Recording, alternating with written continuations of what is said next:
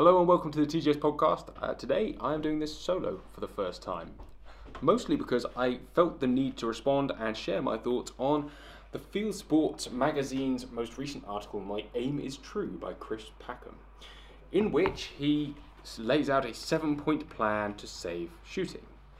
For those of you who haven't read it, I will read through each point individually. Uh, beforehand, by the way, Chris talks about how much of a brilliant rifle shot he once was. Fantastic. But then he gets into this. So, what to do? Well, here is my five point plan for an immediate, brave, and bold recovery of reputation. And brace yourselves, I'll speak my mind. It's what I do. So, interestingly, Chris Packham called for this truce, and Field Sports uh, magazine had an interview with him that is in two parts. The first part is at the beginning of this magazine before this article, and the second part is coming in the next one. This first one is about grouse shooting, the next one is about uh, game bird release. Interestingly, but here it is the five point plan. I'd like to think of this, and a lot of people have poo pooed this, BASC laughed it out the court. First off, we need to uh, lay some things out. Chris Packham is most definitely more in the animal rights extremist camp than anything else. There's plenty of footage out there of him berating what we do in terms of countryside management. Uh, and a lot of very vile, violent rhetoric, according and uh, uh, linked to that.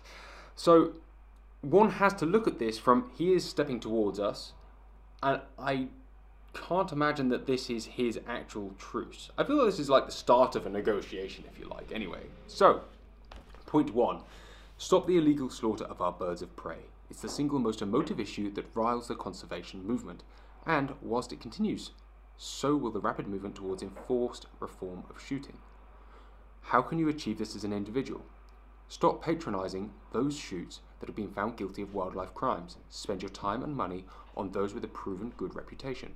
Offer them a carrot. Beat the bad with a stick. The pound's in your pocket. By shooting on those guilty estates, you are directly endorsing criminal activity. Next, stop resisting and start assisting the regulatory bodies and, and the judiciary process with proper punitive measures for the criminals. Demand that the shooting organisations publicly shame those perpetrators and estate owners. Draw up a public blacklist. If you want the names to some names to get started, let me know. Then stop driven grouse shooting. um, more than any other part of your industry, it is underpinned with illegal or unsustainable practices. It's out of control, has been thoroughly exposed on multiple accounts, and is doomed. It's not a question of will it be stopped or reformed, only when. So jump before you are pushed. Finally, ask the leading shooting magazines to manage significant reward schemes to name and shame the raptor killers and to publicize them widely. Well, here is my first issue with the, the five point plan is that first point is actually like three points. So it's not really a five point plan, and it's actually a seven point plan, but it's actually more like a 20 point plan. Anyway, so let's work our way through that first point. Stop the illegal slaughter of birds of prey. I think everyone can get behind that. Everybody who is a true shooter and country point can get behind the illegal slaughter of birds of prey.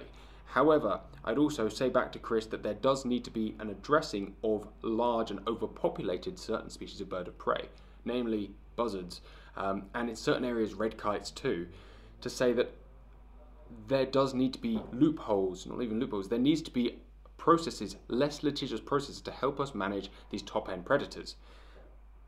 Simple. Stop patronising shoots which have been found guilty of wildlife crimes. Well, this is very difficult, and I'm, sure uh, Chris will understand that it's not a simple thing to actually get somebody prosecuted of a wildlife crime of killing a bird of prey. When it happens, it happens, and I would agree that that is the case. However, the estates in those instances generally dismiss the keeper and get somebody else in. So, should you stop that estate if they took adequate measures? No. I do think, and we've said in the past, and I've discussed with multiple people, doing a um, a star-based conservation rating for different shoots. I think that would be a really wise thing. So shoots that have a higher conservation uh, practice practices or a larger net biodiversity gain get better. I don't know, get a better star rating. To me, that seems logical. I think.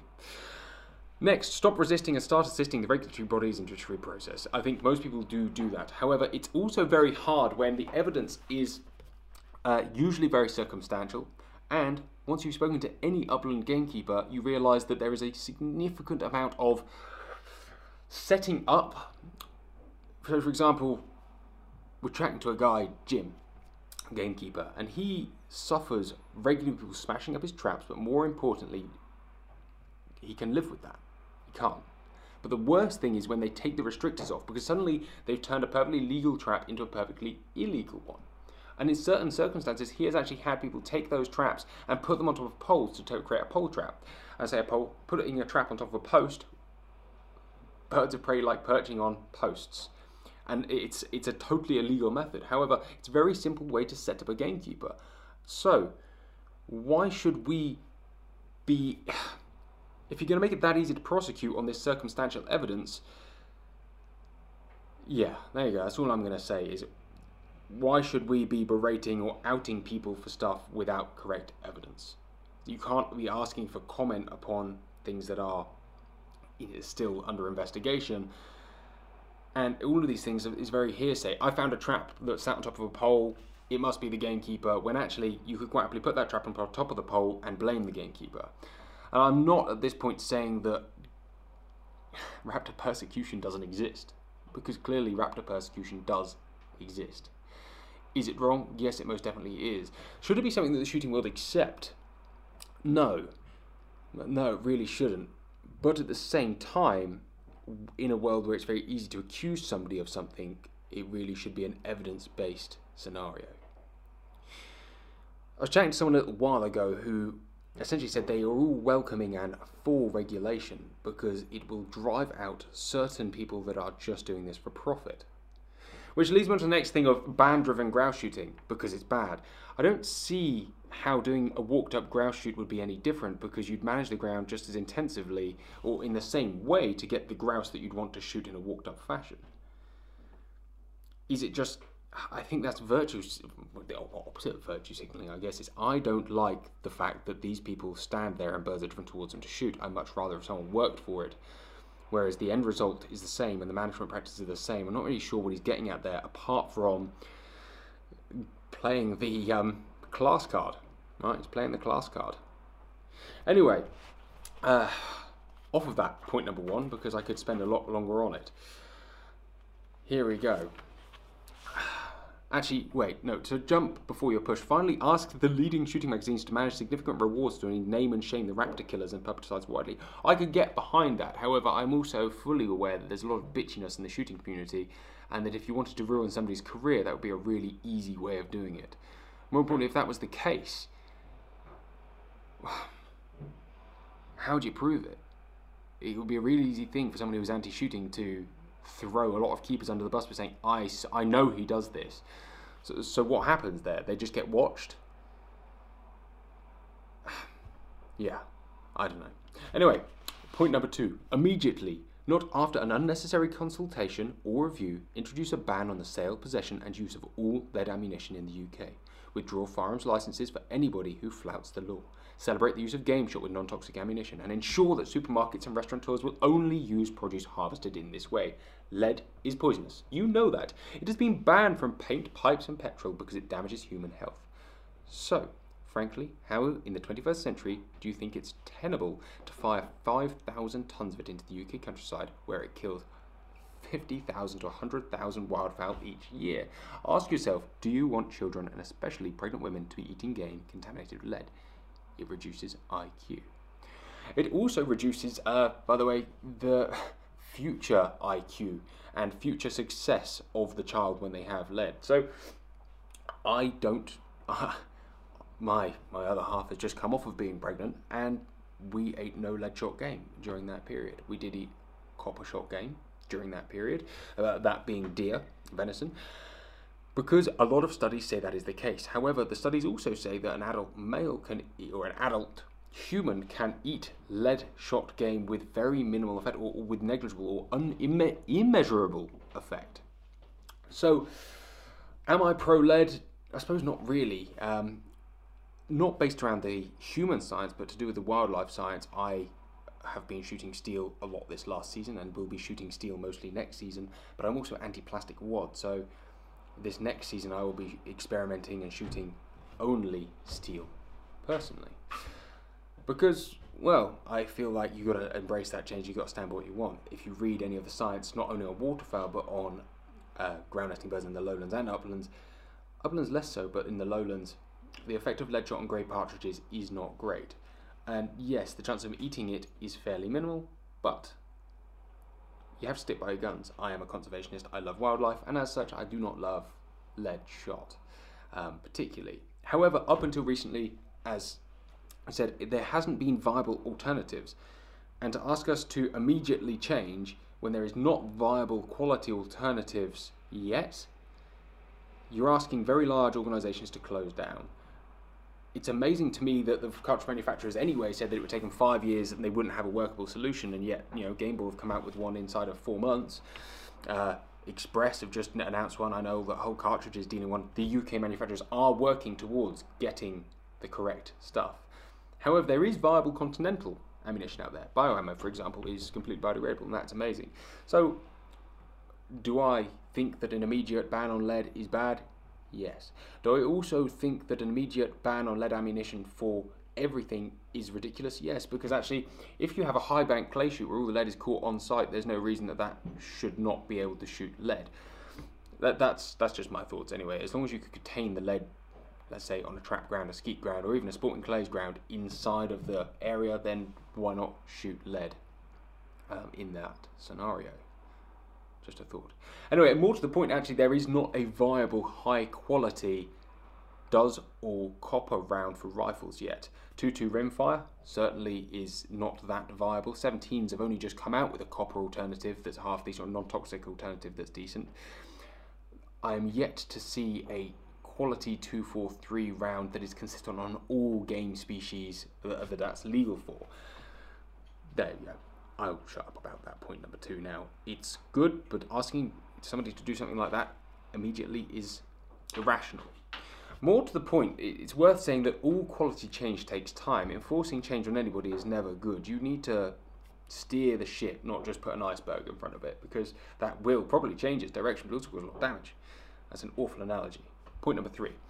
Please, please stop those self appointed custodians of the countryside who exterminate all the predators or all the mountain hares on their estates from telling us they're conservationists. Um, it's cringe-worthy and pitiful, and it makes us laugh more than it makes us angry. These people haven't even studied the Ladybird book of ecology. There are plenty of sustainable shooters who practice good conservation with proven success. If you give these people a prominent voice, then people like me will help you celebrate their achievements. And no, that doesn't mean we'll be singing the praise of anyone who's got curlews breeding on their moors because they've killed every last predator.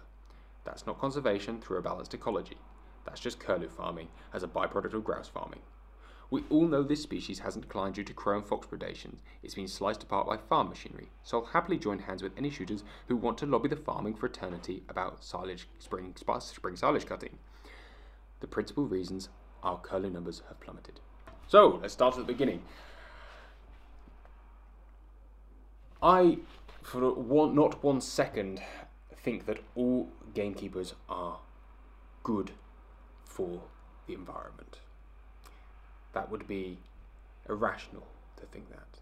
However, do I think that game shooting on the whole creates a net biodiversity gain in the countryside? Most definitely. There's a lot of science out there that says that.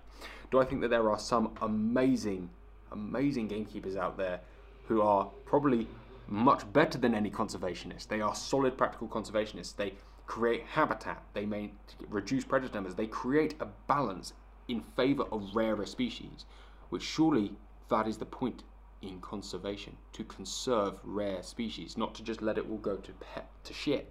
It's the, the baseline there, isn't it? You don't want that to happen. There are no gamekeepers that kill all of the mountain hares. I know quite a few in Scotland. And tell you what they do they shoot the same amount every year. The population bounces back. They shoot the same amount. The population bounces back. They regulate the numbers to a number that they are happy with on the ground for the use that they have on the ground. That is the primary function for that ground, the reason it exists in the state that it does. He also puts custodians of the countryside like this. They are the custodians of the countryside. They are the people who are looking after the countryside. They're the people who are doing the practical aspects here, at least. Anyway, moving on.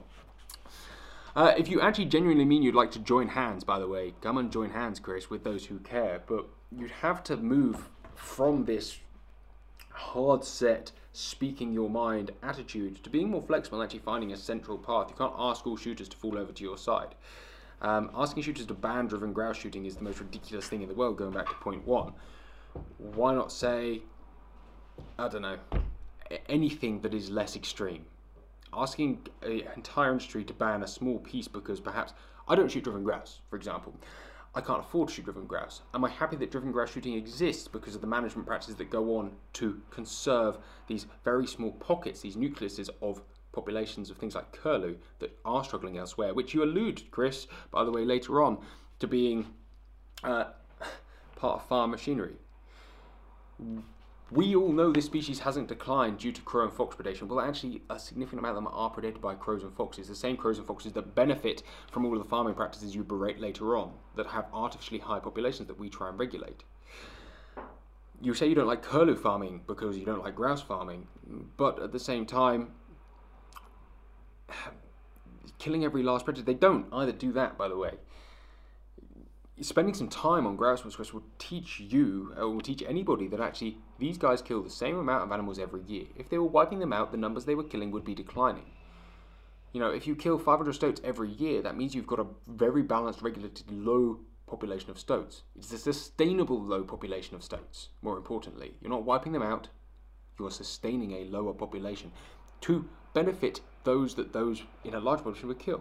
It's, it's all really nice to think that you'd have a balanced ecology but I don't know where in the UK you think there would ever be balanced ecology. Balanced ecology disappeared 10,000 years ago, unfortunately.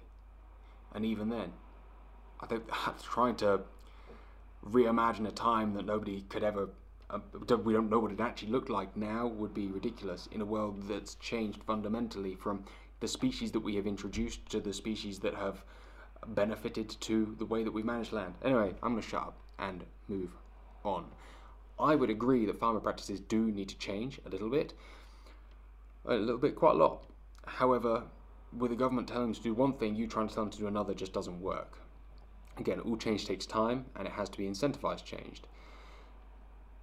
If you can come up with a no, I'm not going to say that because it's a ridiculous question. Moving on to number four. Stop killing endangered species just because it was okay to do so when they weren't cascading into extinction. It's great that so many people have voluntarily ceased shooting woodcock and some common snipe too. But both these species and others such as golden plover and pochard remain legal quarry and yet, without ambiguity, are also in critical decline. Traditions must have a contemporary relevance to be continued. 100% agreed with that, by the way. So, and it's something I've discussed with a few people recently is the ability or the possibility of changing seasons or perhaps the need to change certain seasons whether that be of deer some deer or some game species because the seasons have changed also you know.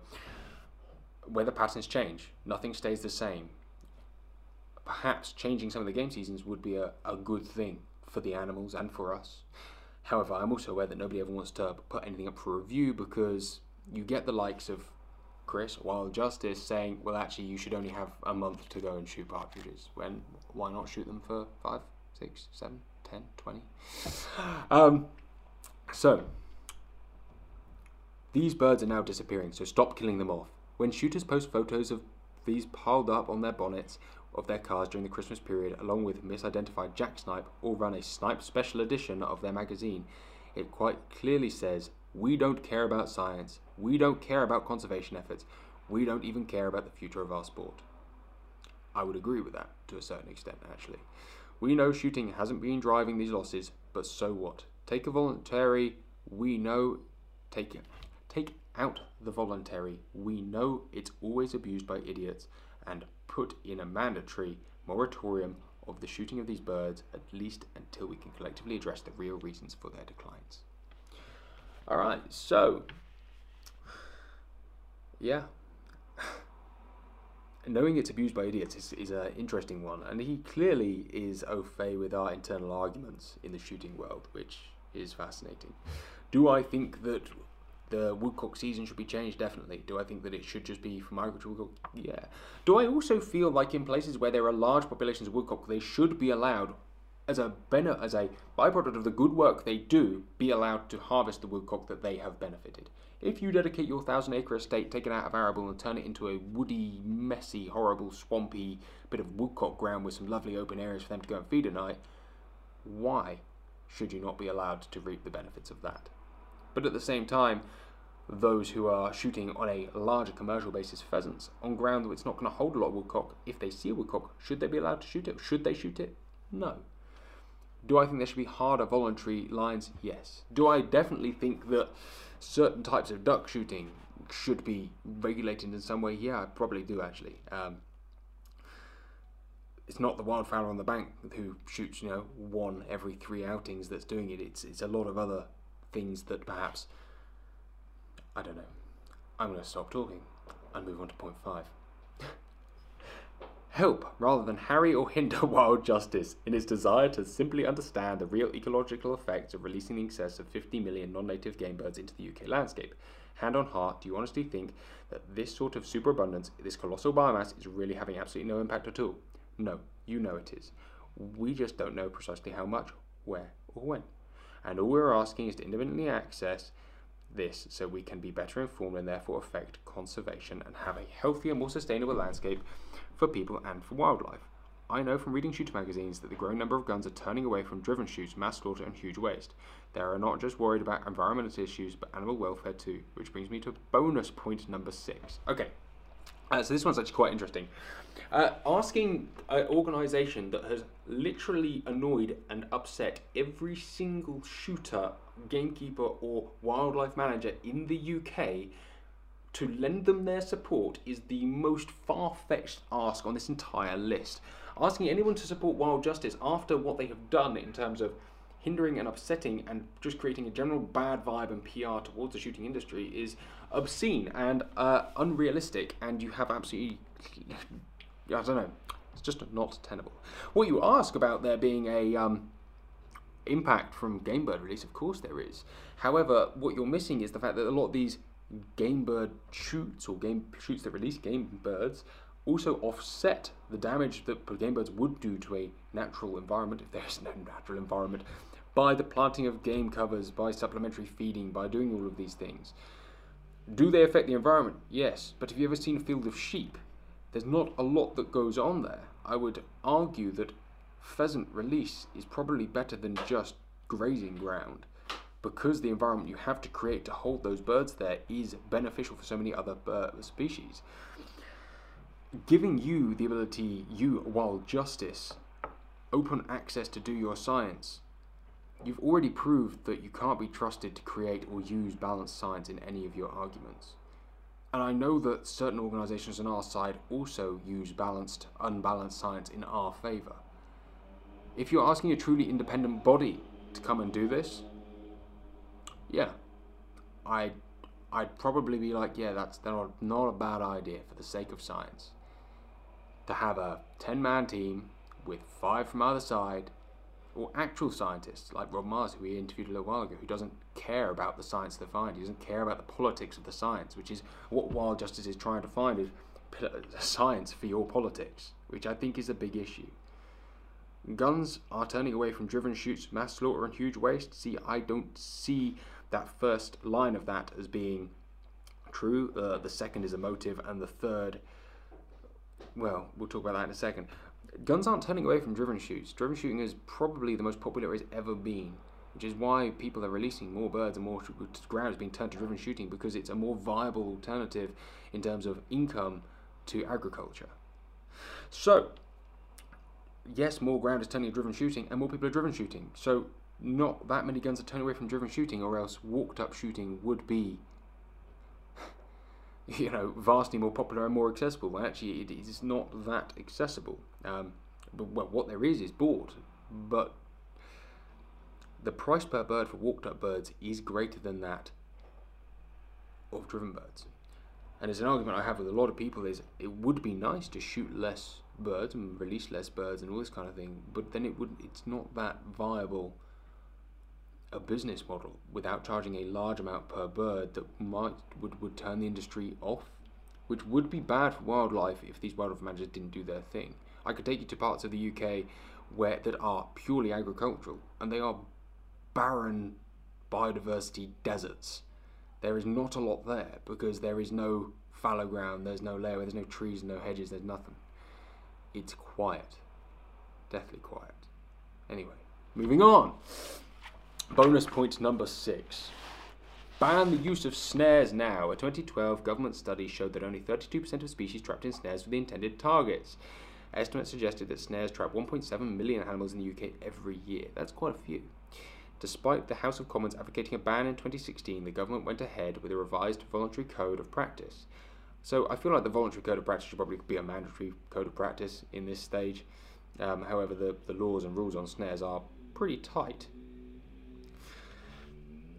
The subsequent shooting industry study showed that less than half of gamekeepers polled had read the code. Again, I think you don't want to enforce training on people because there's a, a bitterness and resentment that comes alongside that. But a general change in attitude, a general change in attitude towards that and perhaps changing the way in which we educate and train our gamekeepers wouldn't be a bad thing. Not to say that what they do needs to change, but certainly the way, I don't know. We'll talk about that in another podcast, perhaps. That's a wise idea. Voluntary never works. Does. So come in line with the 77% of the public and 68% of MPs who want this cruel practice banned. It's not cruel. It's difficult, isn't it? It's. I was chatting to a great friend of mine who put it this way said, Why are humans so neurotic and animals aren't that neurotic in the grand scheme of things? And he says, Because our brain is designed to hold the information of where the plants that we want to eat are, what's poisonous, what's not, what's in season, when to eat, who to talk to, all of these things, social interactions with other animals, including predators, how to survive as a human is quite a complex thing. Nowadays, it's not a complex thing, so our brains can do whatever they want. You know, he put it quite simply as you get like dogs can get upset and depressed now, but a wolf does not. It's a simple thing that our minds are preoccupied with with nothing, so we fill that void with crap. Anyway, a, a bit like things of going, oh, is is snaring cruel? And that's one of those things that neurosis would dictate that um, snaring could be classed as cruel because you're holding an animal there by a collar but we take our dogs for walks on leads for like multiple hours a day. Not it's, it's a bit different, but it's not that. I don't know. It's that's a completely untenable argument, isn't it? Is snaring cruel? No, not really. Is there alternatives? Not viable without huge manpower. That's the that's the point. I know a lot of gamekeepers and not that many use snares anymore, apart from those who have ground where they have to. A lot of that is due more to public access than anything else, because actually the worst thing, and these guys really don't want somebody's dog to get caught in a snare. They don't want to catch non-targeted species.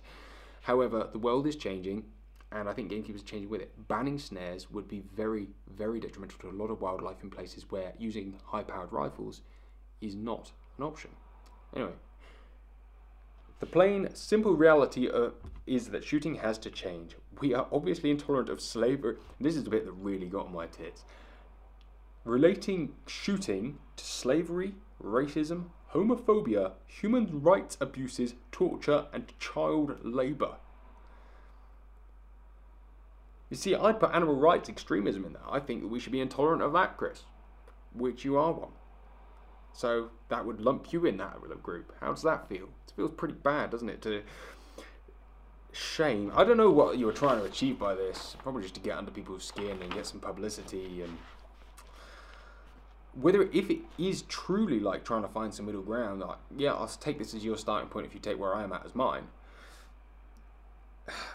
Anyway, we've moved on and are moving on with these issues, and now people have woken up to the indisputable fact that our environment and its biodiversity are in very deep shit. We cannot continue to countenance its willful abuse. We will not tolerate its criminal or unnecessary wastage. Our species must find a place in an ecological balanced future to survive, and that means change. Shooting can either fight it or you can work together. So I think you feel a bit like Goliath, but little Chris with his slingshot and his stone is growing in power. Don't underestimate outrage. It tears down statues and takes control without prisoners. Which leads me to my extra special second bonus. Alright, so that's a lot to digest, isn't it? Uh, let's start with the back. It's a threat. It's most definitely a threat. And I don't think anyone underestimates Chris in his intentions or his power or his ability to sway. And I think him calling himself Little Chris is um, painting a very false picture of who and what he actually is in this game. My first point here is that an ecologically balanced future is a long, long way away. Chris seems to be wanting to start with the uplands. The uplands are literally the last place that I would start. Yes, they kill a lot of predators. Most of them, uh, the vast majority, do not persecute birds of prey. There are not a lot of birds of prey up there because it's a harsh environment. Chris once did a campaign saying there's no wildlife, we want wildlife on the moors. If you go up there at the wrong time of year, there is none. If you go up there at the right time of the year, it's like a zoo. There are thousands and thousands of very rare birds congregated in these very beautiful places. If you want to start somewhere, go to war with agriculture. I know they're a bit of a bigger, harder target than the shooting industry, for sure, because, well, farming is much more organised and you don't argue with someone who creates food for you. That's the baseline. You don't argue with someone who creates food for you because they have the ultimate argument, whereas we are a food production industry in a way. We, we harvest a lot of meat, be that on from one way or another, but we are seemingly less organised, powerful, and government funded than farming. However, I'd love it. If you want to join hands and try and change agriculture, I'm all for that. Would a change in agriculture be a benefit for ecology and biodiversity and all of these things? Yeah, 100%. Will we still need to control predators? A lot to get a lot of these rarer species established? Yeah. Do you like that? No. You say in an earlier in your uh, thing about you didn't feel that you adequately portrayed the need to manage deer. Well, I don't think anyone has quite. I don't think it'll be in your interest to do that because as soon as people accept the need to manage deer, they might understand that the need to manage all mammals that have benefited from human existence foxes, crows, magpies. I know you'll say that's not true. Jackdaws, stoats, weasels, all have benefited from what we've done, and a lot of species haven't, and it's our job, it's our responsibility to safeguard those. Anyway, there's a documentary coming out in the next couple of days you can watch, and uh, you'll like that. Point bonus point number seven. Let's rapidly find equal and honest terms for a truce. It really depends how flexible you are, Chris. Let's stop fighting and start cooperating. Use each other's skills and knowledge to make more progress more rapidly. I would agree.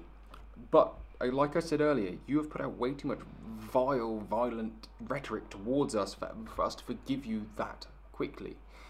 You're going to have to make concessions. You're going to have to agree that predator control boosts and helps rare species. You have to agree that grouse farming, as you call it, the management of uplands of Britain for grouse shooting, has massive biodiversity gains. Would there be a better way of managing that for general wildlife? Probably not, actually. Probably not.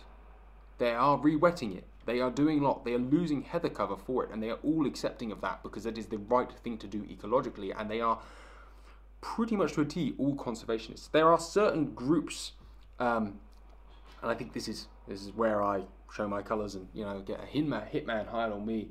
Certain perhaps land management people who overly intensively manage land because they do need to be making money. Do I think that these people are probably the culprits nine times out of ten. Whereas, no, I can't even bother to talk about this. I'm just going to get shot. But there are certain elements of over commercialization without the need to have that biodiversity gain. That these people are not hiring the best of the best gamekeepers to, who truly care about wildlife. That's as much as I'll say about it um, before I, you know, get kicked out of the world. Bold and brave campaigns which would test both of our communities and allies. Things that would get people thinking on both sides and get them changing their minds. No, I missed a line here. I met with the editor of another shooting magazine, an informed and passionate young man, and offered him a potential a raft of potential partnerships. Interesting. Sadly nothing came of it, but I am here and I'm happy to take risks and keener than ever to make a positive difference before I'm recycled. You obviously know where to find me. A polite letter would be more welcome than another dead fox on the gate. Mind you, my skull collection is coming on nicely. And that is the seven point plan from Chris Packham towards the shooting community. Well, I think it's quite radical. I think he probably didn't think it through, and I'm sure he was just looking to raise some backs. If he truly means that he wants to find some middle ground and work together on some projects, well, we are here. I know BASC wasn't interested because they see him as just a threat, but I do think that working together is the only way we can go about the future. And I say working together, I mean genuinely working together. I'm not looking to give up more ground than I'm comfortable with, and I'm sure that actually, if you took Chris and showed him these places and said, look at the alternatives, they all go against grouse moors, and I find it the most ridiculous thing that these places are literally the most biodiverse, beautiful places in the UK. There are some lowland areas that are equivalent, but not half as many. Because agriculture is a powerful thing, we have a need to make ourselves food, and that bad agricultural practices probably cause significantly more damage to the world than bad gamekeeping practices. Anyway, that's the seven point plan for those who didn't read it. There are a few of my thoughts upon it. I've emailed Chris. I'd love to do something together.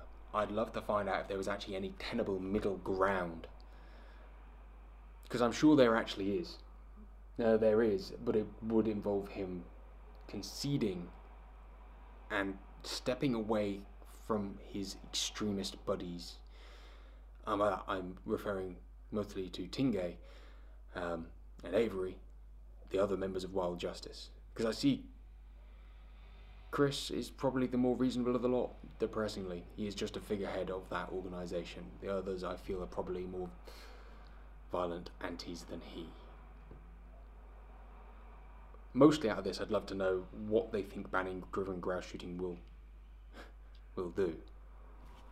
Hey, apart from ruin, ruin these last nucleus population of many rare species. Because if you go to unmanaged moors, they just don't have them anywhere in near the numbers. They have a couple, but not really because they are predated. Anyway, that's me done talking. Thanks very much for watching, guys. Listening, even. Thank you very much for listening. We'll catch up soon.